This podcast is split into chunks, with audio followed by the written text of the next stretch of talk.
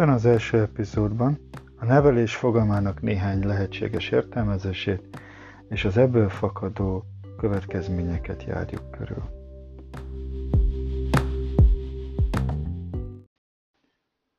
A nevelés a pedagógia, a neveléstudomány egyik leggyakrabban használt kifejezése, fogalma, amelyet, ha belegondolunk, hétköznapi helyzetekben is nagyon gyakran használunk. Leginkább persze az eredményre vonatkoztatva, gondoljunk bele arra, hogy egy rosszul viselkedő gyermekre azt mondjuk, hogy neveletlen, vagy egy rosszul viselkedő, faragatlan felnőttre ilyeneket mondunk, hogy hát őt sem nevelte meg annak idején az anyja, vagy esetleg olyanokat, hogy hát ennek sem volt gyermekszobája. Tehát ha hétköznapi értelemben használjuk a szót, akkor is világos, hogy valami olyasmit értünk alatta, amely elengedhetetlen ahhoz, hogy az ember sikeres legyen, hogy az ember beilleszkedjen a társadalomban. Amikor a fél év elején, és ekkor még volt lehetőség erről beszélni, beszélgettünk arról, hogy mit értenek önök a nevelése alatt, akkor számos nagyon érdekes meghatározás született. Például, és teljesség igénye nélkül idézek az önök által adott definíciókból, a gyermekek felkészítése az életre. Olyan a gyermek segítése, felkészülése, az erkölcsök átadása, a tudás továbbadása, a pedagógus által fejlesztve van a gyermekek képessége.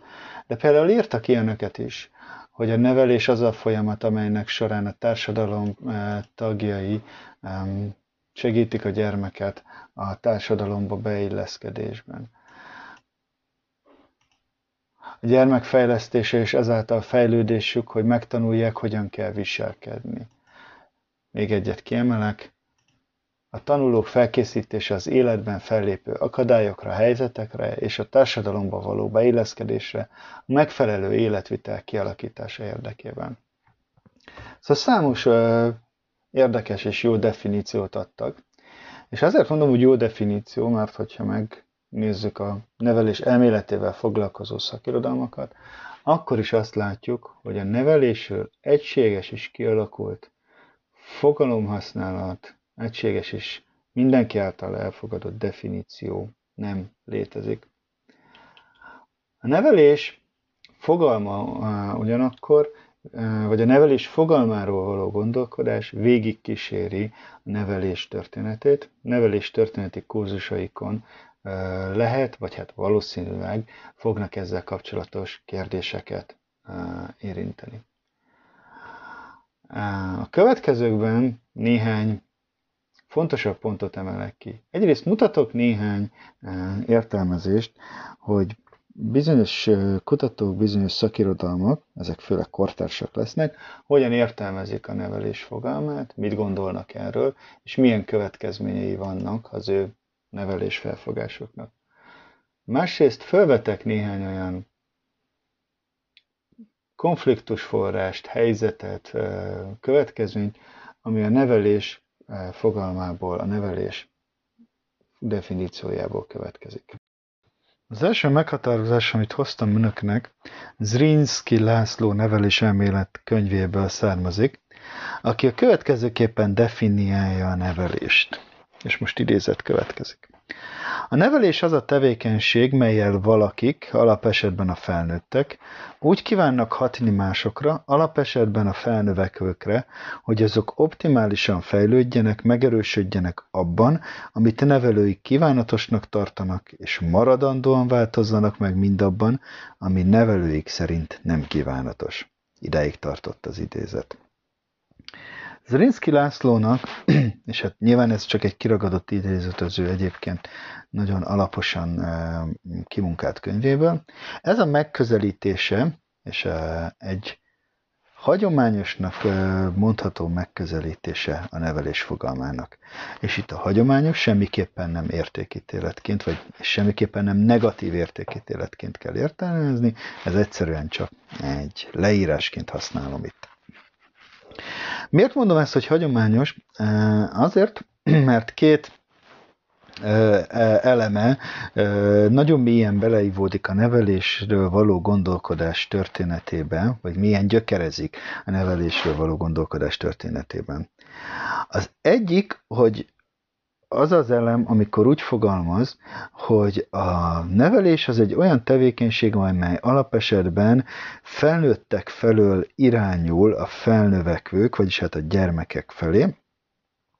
Magyarul, hogy egy egyenlőtlen szituációból indul a nevelés, amelyben valakik többlettel rendelkeznek másokkal szemben. Ez a nevelés történetében nagyon hagyományos elképzelés, tehát hogy a gyermeket azért kell nevelni, és azért a felnőttnek kell nevelni, mert a felnőtt, még hogyha nem is ezt a szót használták régebben, kompetencia többlettel, vagy morális többlettel rendelkezik a gyermekkel kapcsolatban. A másik elem, amit ki szeretnék emelni, és azt kell mondanom, hogy nagyon hagyományosan gyökerezik a nevelésről való gondolkodás történetében, az az a félmondat, amikor azt mondja Zrinszky László, hogy optimálisan fejlődjenek, megerősödjenek abban, amit nevelőik kiválatosnak tartanak, és maradandóan változzanak meg mindabban, ami nevelőik szerint nem kívánatos. Ez megint egy hagyományos megközelítése, hogy alapvetően a gyermeknek olyanná kell válnia, amilyen a felnőttek őt elképzelik. Tehát, hogy alapvetően a gyermek nevelése az nem a gyermek felől indul, hanem a felnőtt felől indul ki. Nyilván aztán később ezt a könyvében cizellálja, de maga a definíció alapján azt lehet mondani, hogy ez a történetileg mélyen gyökerező, alapvetően felnőtt-gyermek kapcsolatra építő, és a felnőttek felől a gyermek felé irányuló nevelési folyamatot feltételez. A következő meghatározás, amit hoztam, Nagy József professzornak a huszonegyedik század és nevelés című könyvéből egy részlet. Ez egy picit hosszabb részlet lesz, és, de felolvasom. Az idézet most kezdődik. A nevelés a személyiségfejlődés segítése. A nevelés proszociális viselkedés, segítés, vagyis a nevelés nem vezetés, irányítás és hasonlók, hanem az önállóság optimális figyelembevételére törekvő A. segítés. Általánosan elfogadott nézet, hogy a személyiség kialakulása, változása, fejlődése a szocializációs hatások eredménye. A szocializáció a személyiség alakulását pozitív vagy negatív irányban befolyásolja. A nevelésnek csak a fenti értelemben vett B. pozitív irányú személyiségfejlődés segítése tekinthető. A személyiségfejlődés esét akadályozó, veszélyeztető, leépülést eredményező szocializáció nem nevelés, hanem egy személyiségfejlesztés, hanem destruálás, személyiségdestrukció. Különbséget szokás tenni spontán és szándékos szocializációk között. A nevelés a személyiségfejlődés segítése, C. szándékos szocializáció. Közismert a megkülönböztetés a közvetlen és közvetett nevelői hatások között. E megkülönböztetésnek sokféle értelmezése létezik, attól függően, hogy ki mit tekint közvetlennek, illetve közvetettnek. A személyiségfejlődés közvetlen segítése a D. szándékos személyes kontaktusok által valósul meg. A komponensrendszer elmélet értelmében a személyiségfejlődés közvetett segítsége a E. pont szocializációs rendszerek szándékos szervezése és működtetése. Ideig tart az idézet, és talán kicsit furcsa lehet, hogy néha beszúrtam ilyeneket, hogy A, B, C, D, E. Ezek a szövegben a kiemelt pontok. A szöveget egyébként természetesen föl fogom tölteni a kurzus fórumára.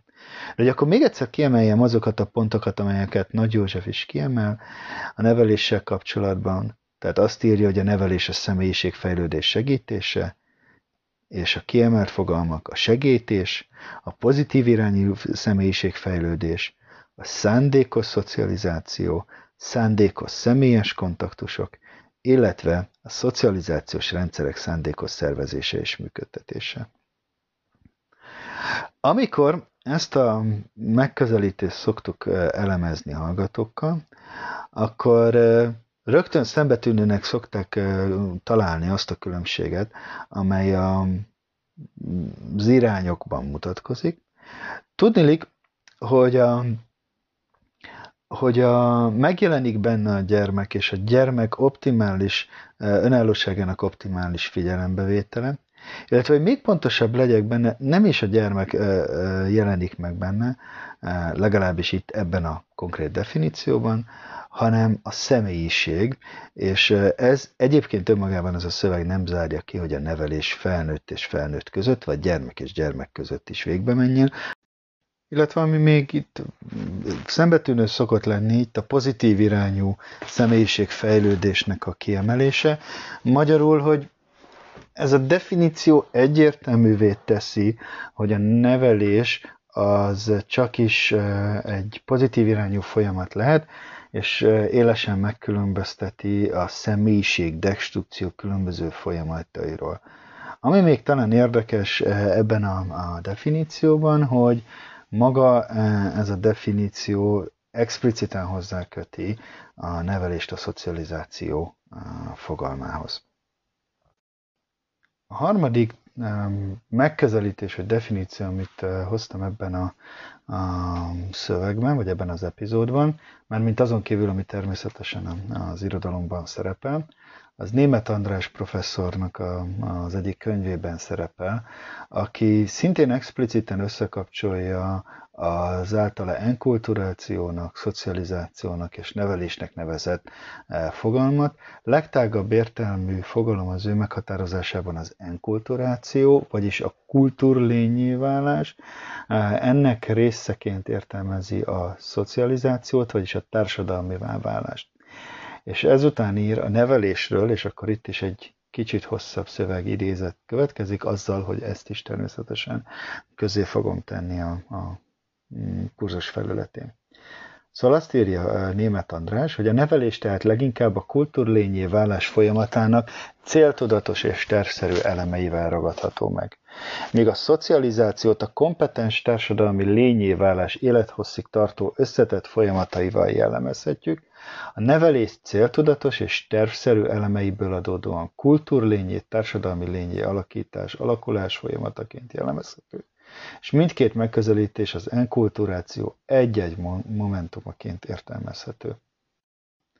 Ebből a megközelítésből pedig talán leginkább a céltudatos és tervszerű elemeket lehet kiemelni, illetve, majd később még erre visszautalok, az antropológiai megközelítést, amely a nevelés értelmezésében egy új lehetőséget ad nekünk.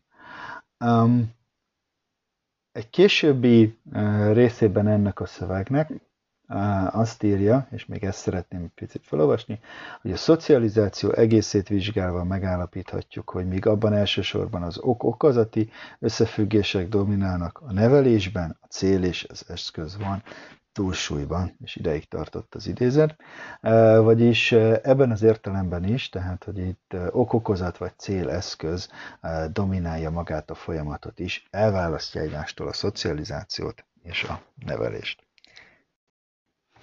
Az előbb felolvasott és ismertetett definíciók közel sem fedik le a lehetséges definíciók összességét, és nem is vállalkozom arra, hogy egy összegző definíciót adjak.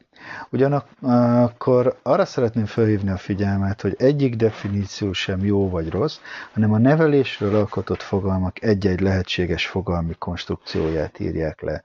Nyilván Zrinszky Lászlóé, ahogy elmondtam, egy hagyományosabb, történeti gyökerű megközelítés, Nagy Józsefé egy a személyiséget középpontba helyező megközelítés, míg Németh András szövegében inkább az kultúra és a kultúrantropológia szempontjai jelennek meg. Miközben az előbb azt említettem, hogy azért egy összegző definícióra én magam nem válaszolok. Egy munkadefiníciót a nevelésről szeretnék adni, ami a kurzus folyamán használható lesz. Tudniillik, szerintem egy jó megközelítés, hogyha a nevelést az emberi kultúra átadási folyamataként értelmezzük. Ez a megközelítés erősen antropológiai szemléletű. Tudniillik, ebben a megközelítésben az emberi kultúra fogalma lefedi mindazt a, a mesterséges környezetet, amit az ember létrehozott. Mesterséges, tehát nem természetes, minden olyan, amit az ember tárgyi, anyagi, szellemi kultúraként létrehoz, tehát jelenti az eszközöket, jelenti a gondolatokat, jelenti mondjuk az eszközt például, amin önök hallgatják ezt a podcastet, de jelenti mondjuk azokat a, a szellemi tartalmakat is, amelyek, vagy gondolati tartalmakat is, amelyek mondjuk ebben a podcastben megjelennek. És az antropológiai megközelítés e, szerintem azért érdekes, mert fölhívja arra a figyelmet, hogy a nevelés, mint jelenség sajátosan emberi, e, és e, nem csak hogy sajátosan emberi, hanem az ember leglényegéhez hozzátartozó e, jelenség. A neveléssel kapcsolatos viták, gondolkodások egyik központi kérdése, hogy miért van szükség nevelésre, egyáltalán rászorul-e az ember a nevelésre. És erre a nevelés története során számos válasz született. Azt gondolom, ma már egyértelműen azt mondhatjuk, hogy igen, ha az antropológiai megközelítést alkalmazzuk, akkor a nevelés szükségszerű. Ugyanis az emberi faj egyedei, utódai biológiai értelemben, és ezt természetesen tudjuk, kora szülöttként jönnek a világra, tehát nem képesek önmaguk ellátására, táplálására, és felnőtt segítség nélkül nem tudnának életben maradni. Tehát, hogy az emberi faj utódai alapvetően rá vannak szorulva az utódgondozásra, vagy hát a gondozásra. És ez természetesen ugyanakkor nem sajátosan emberi jelenség, ezt az állatvilág számos fajánál, számos egyedénél megfigyelhetjük. Ugyanakkor, és itt jön be a kultúrának a korábban említett definíciója, olyan kultúrával, amit az embernek tulajdoníthatunk, jelen tudomásunk szerint, bár erről azért vitatkoznak tudósok, hogy mely fajok rendelkezhetnek kultúrával a Földön, de jelen tudásunk szerint ilyen összetett kultúrával, amilyennel az ember rendelkezik, más faj nem rendelkezik ezen a bolygón. Ami azt is jelenti, hogy az ember nem csak biológiailag koraszülött lény, hanem kulturális értelemben is koraszülött lény, és a kultúra alapvető embere elemeinek elsajátítása nélkül szintén életképtelennek tekinthető, és éppen ezért a nevelésre, ami ennek a kultúrába való beavatódásnak, a kulturális alapkészségeknek az elsajátításának a tervszerű elemei, és itt kapcsolódok azért Németh András elképzeléseihez.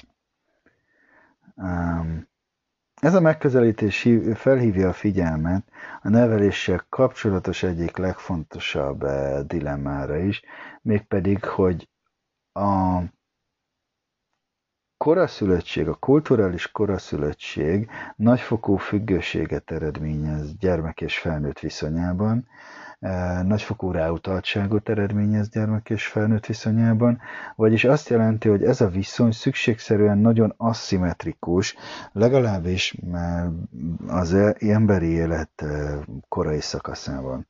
És a dilemmam az ott van, hogy ebből kinőhet-e, ki kell nőnie az emberi önálló személyiségnek, az emberi autonómiának. És a válasz elsőre könnyen tűnhet egyértelműen igennek, tehát hogy a, a nevelés célja az önálló személyiség és az autonóm személyiség kifejlesztése, de ha végignézzünk a nevelés történetén, akkor azt látjuk, hogy a válasz korán sem volt mindig ennyire egyértelműen igen. Részben a nagyon fontos kérdése a nevelési folyamatnak, hogy mikor és milyen lépéseken keresztül történjen meg, hogyha egyáltalán megtörténik az autonómia kialakulása, mikor milyen teret kell engedni a gyermeki igényeknek, a gyermek önálló személyiségének, akaratának, véleményének, és ezek mind-mind konkrét nevelési problémák. Olyan értelemben is probléma ez, hogy, hogy az autonómia és a függőség az hogyan terjedjen ki időben, miért kell a függőséget fenntartani adott esetben egy ilyen aszimmetrikus kapcsolatban, és nyilván itt a hatalom, a szülői hatalom, a szülőknek való engedelmesség kérdése, az végig kíséri a nevelésről való gondolkodás történetét. Bizonyára önök is hallottak már olyan párbeszédet, és remélem önökkel nem esett meg, de bizonyára hallottak már olyan párbeszédet, ez a miért kell szót fogadni, miért kell ezt csinálni, kérdezi a gyermek, és erre azt válaszolja a felnőtt, hogy csak mert én azt mondom, mert amíg az én kenyeremet eszed, amíg az én tetőn van a te fejed fölött. Tehát, hogy a, miközben azt gondoljuk, azért azt hiszem, azt gondoljuk, hogy a gyermeknek önálló személyiségé kell fejlődnie, a nevelés napi gyakorlatában azért nagyon sokszor a függés, a, a rászorultság az... hát gyakorlati problémaként jelenik meg, és érvként jelenik meg mondjuk egy szülői hatalom, vagy egy szülői hegemónia fenntartása mellett. De ugyanez a dilemma fennáll, ha a felnőttet most leszűkítjük pedagógusra és nem szülőre, tehát hogy miért kellene a szülőnek, eh, bocsánat, a gyermeknek szót fogadni a pedagógusnak, miért kellene elfogadni a pedagógus magasabb hatalmi helyzetét. Ebben a, a az iskolán belüli hatalmi viszonyok mellett azért benne van a gyermek és felnőtt közötti általános hatalmi különbség és autonómia különbség, tehát hogy azért kell szót fogadni a tanító néninek, vagy a tanár bácsinak, mert ő azt mondja, és azért kell azt csinálni. Tehát, hogy ez nem csak a családi nevelés számára fontos konfliktus, és fontos eldöntendő kérdés, hogy mikor adunk autonómiát, ha adunk a gyermeknek, hanem az intézményes nevelés számára is az egyik alapvető konfliktusforrás a nevelt és a nevelő függési viszonyában bekövetkező változásoknak az időbelisége, dinamikája, mértéke. A neveléssel kapcsolatos dilemmák közül még kettőt szeretnék röviden megemlíteni, illetve kiemelni. Az egyik az a neveléssel kapcsolatos értékkonfliktusoknak a kérdése. Tudniillik, az nehezen tagadható, hogy a nevelés, és főleg az intézményes nevelés az egy értéktelített folyamat. Különböző társadalmilag kanonizált értékek átadása, átörökítése folyik az intézményes nevelés során. Többek között természetesen, tehát nem csak ez.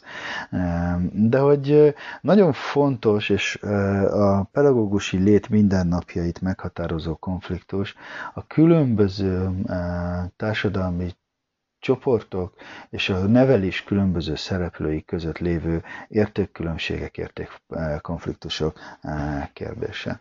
Az iskola kapcsán még fogunk erről beszélni, de hogy az iskola, mint intézmény, és itt az iskolát most Az egyszerűség kedvéért használom az iskola kifejezést, itt ez alatt természetesen az intézményes nevelés különböző intézményeit összefoglaló néven értem. Szóval, hogy az iskola történeti kontextusból nézve megint csak alapvetően egy középosztálybeli értékrendnek a közvetítője, és egy középosztálybeli ideológiának az egyik leghatékonyabb terjesztője. Erről fogunk majd még beszélni a fél év során, de hogy ha belegondolunk, a nevelés más résztvevői hát, közül nagyon sokan nem ennek az értékrendnek és nem ennek az ideológiának a hordozói. Ez önmagában hordoz egy fontos konfliktusforrást. Az értékekkel kapcsolatos másik fontos konfliktusforrás, az, az megint csak az az elméleti föltörés, hogy egyáltalán egyébként léteznek-e univerzális értékek, legalább olyan értékek, amelyek egy adott társadalomra, vagy mondjuk a nyugati kultúrára jellemzőek, és természetesen történnek kísérletek ezeknek a feltérképezésére, és hát elméleti szinten nagyon sokszor egyetértünk például olyan alapértékekkel, amelyek mondjuk a tíz parancsolaton alapulnak, hogy a nyugati kultúra számára fontos szöveget említsek, de amikor a gyakorlatról van szó, például mondjuk a, elfogadjuk a magántulajdon szentségét, de például a NELOP normáját már nem feltétlenül tartjuk mindannyian követendőnek. Erről is részletesebben lehetne beszélni, itt most csak megemlítem, tehát hogy az értékek univerzalitása is egy fontos e, dilemma. És, e, az értékkonfliktusok és az értékek univerzalitása miatti konfliktusok mellett e, ti másik fontos dilemma, amit említettem, hogy szeretnék kiemelni, az a nevelés kapcsán, az az egyén és a közösség, az egyéni érdek és a közösség viszonya. Tudniillik, a nevelés alanya az mindig egy egyén, és az egyénnek a személyiség fejlődését alakítjuk, az egyén viselkedését alakítjuk. Ugyanakkor a nevelés az egyéneken keresztül ugyan, de a közösség felől érkezik. És a dilemma, hogy a, hogy a személyiség alakítása közben mennyire kell és szükséges az egyén szükségleteit, sajátosságait, a személyiség szükségleteit, sajátosságait figyelembe venni, mennyire kell a közösség szükségleteit és a közösség értékeit, sajátosságait figyelembe venni. Megint csak a történeti kontextust tudom említeni, hogy itt nem egységes ebben a, a, a történeti kontextusban, de akár jelen kontextusban sem az álláspont. Nagyon Nagyon szórnak az individuális, vagy inkább a szociális, a közösség elvű nevelésben való hit között az elképzelések. Miközben, és ezt ha lehet az egyik ilyen kulcsmondatnak szeretném hangsúlyozni, ezek alapvető kérdések a praxis szempontjából is. Tudniillik, ahhoz, hogy jó iskolát, intézményes nevelést csináljunk, ahhoz biztosan szükséges két dolognak a számbavétele. Az egyik, hogy mi az emberi élet célja ezen a földön, a másik pedig az, hogy mi az egyén és a közösség viszonya a mi társadalmunkban. És hogyha ezekre a kérdésekre egyébként tudnánk megnyugtató választ adni, akkor sokkal könnyebb lenne jó iskolát csinálni. De remélem, hogy ebben a felvetésben azért érzük némiképpen a feladat lehetetlenségére való utalást is, mert hogy ebben a két dologban azért összességében valószínűleg soha nem lesz konszenzus az emberi kultúra történetében. Itt a neveléssel kapcsolatban még számos kérdést lehetne végig gondolni, és fogunk is még ezekre visszautalni majd a fél éve során különböző kontextusban, például az intézmény és az egyén, az intézmény és a család kapcsolatában, adott esetben konfliktusában, az intézmény, mint az iskola, mint intézmény érték hordozásával kapcsolatban, vagy az értéktelítettségével kapcsolatban. Szóval, hogy ezek az elméleti kérdéseknek a gyakorlatiasabb konzekvenciái még többször szóba fognak kerülni a fél év során. Erre az epizódra ennyi volt. Örülök, hogy velem tartottak, és találkozunk a következő részben.